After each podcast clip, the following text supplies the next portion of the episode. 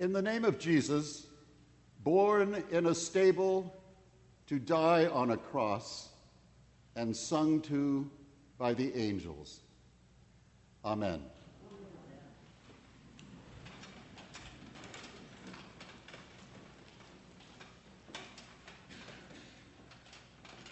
Perhaps I should be preaching on another topic, seeing that you're still probably logy from an epic Christmas meal, washed down with eggnog and who knows what else.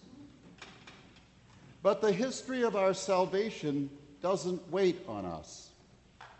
For on this very next day following Christmas, we're to remember the life and terrible death of Stephen, a deacon, the first martyr of our faith. And the speed with which this history of our salvation progresses is clear from this Sunday's reading about Stephen. We can't completely be sure of the chronology here, but it may be as short a time as 2 years, or at most 5 years, between Jesus' crucifixion and the stoning of Stephen. And let's see what's changed.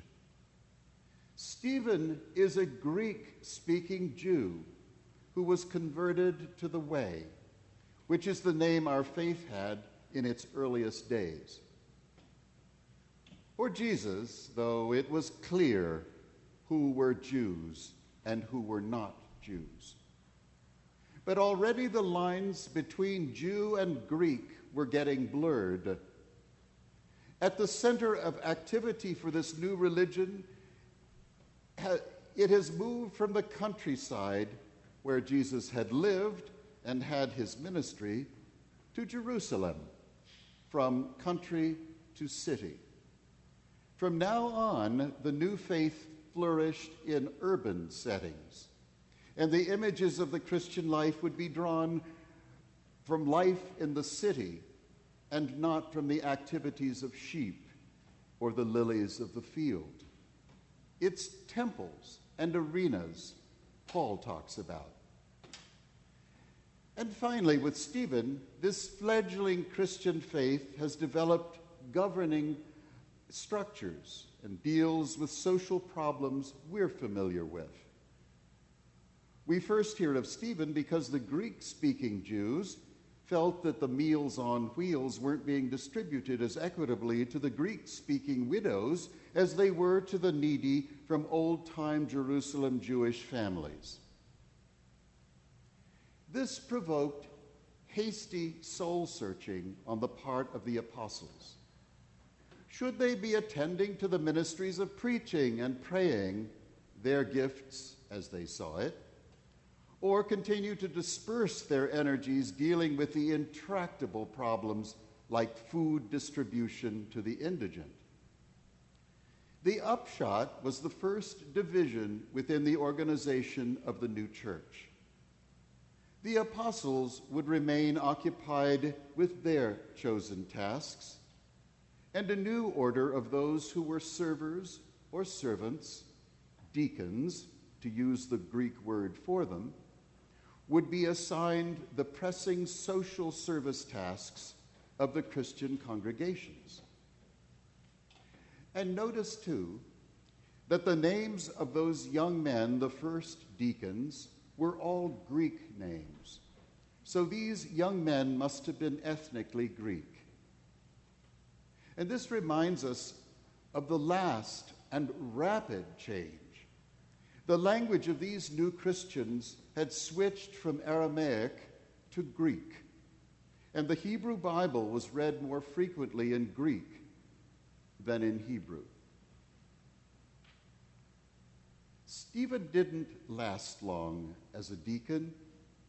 He seems to have been a firebrand from almost the beginning, with the gift of raising the hackles of people.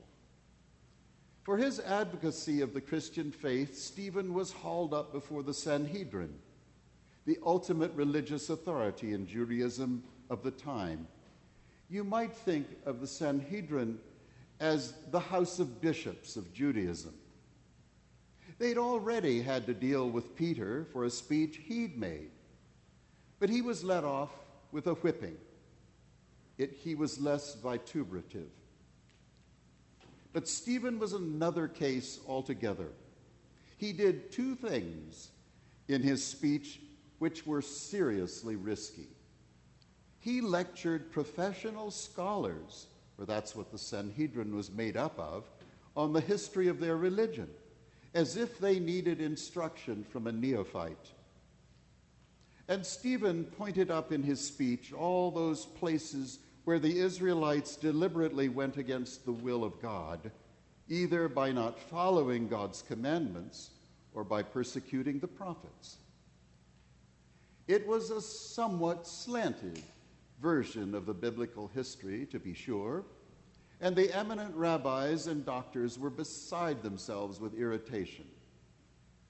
Stephen was grabbed and held and led out of the room where the Sanhedrin had been meeting, dragged out of Jerusalem into an open space where he was stoned to death. We must be careful here, because this martyrdom has become part of the long story of Christian antisemitism.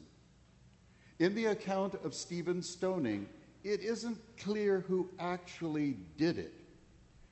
Luke, who wrote the Acts of the Apostles and was usually very careful about pronouns, isn't clear in his account, referring to those who dragged Stephen to his death as they, leaving vague just who they were. To say that the rabbis and the doctors of the law perpetrated this terrible act is highly unlikely, for there were strict laws about stoning, requiring hearings, assessments of evidence, and all the slow-moving machinery of the law that were needed to determine if stoning was a just punishment. That didn't happen in Stephen's case.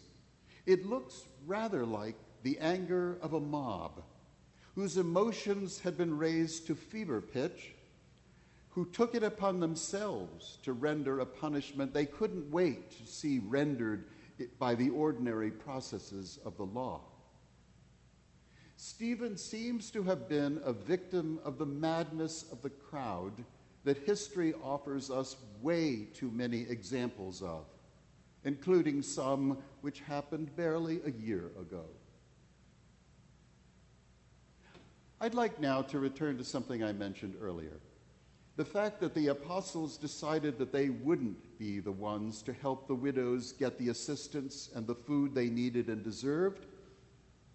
The apostles decided, probably wisely, they knew instinctively that they didn't have the gifts to do social work of that kind. And what they didn't have, the apostles discerned that the 7 men they set apart to be deacons did have. These deacons knew how to calm the ruffled feathers of the Greek Jews, win over the wounded feelings of the Greek widows, had the organizational skill to get them the food they needed in a timely way. And now there's one more truth I want to draw out of the passage from the Acts of the Apostles set for us to hear on this feast day of St. Stephen.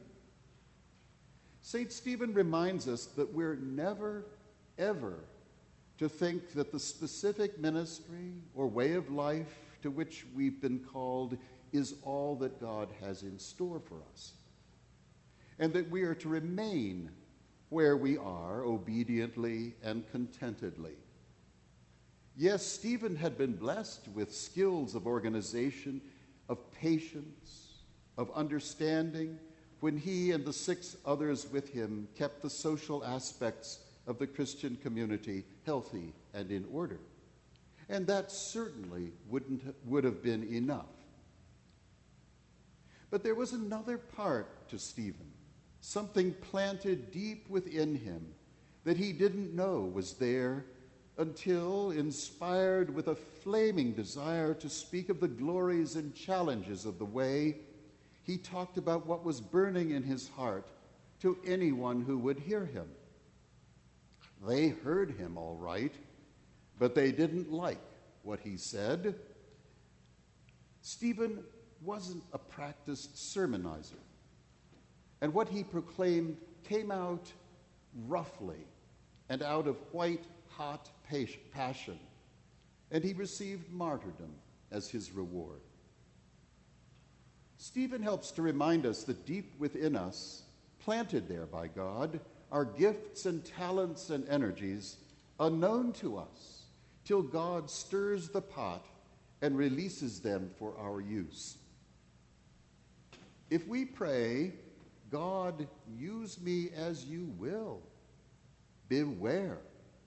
You may find yourself thinking thoughts, feeling within you enthusiasms bubbling up that you didn't know you had, and making commitments for projects that'll cause you to say to yourself, now where did that come from?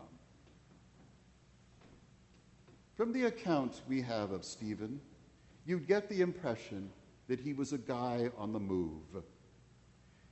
Now, that there was all that diaconal work to be done, soothing hurt feelings of old ladies, organizing food distribution, and all the other things the growing church needed, and from time to time, delivering fiery sermons, not worrying for a moment where the chips fell and how many people he upset. And Stephen himself may have felt that that was all that God had to give him.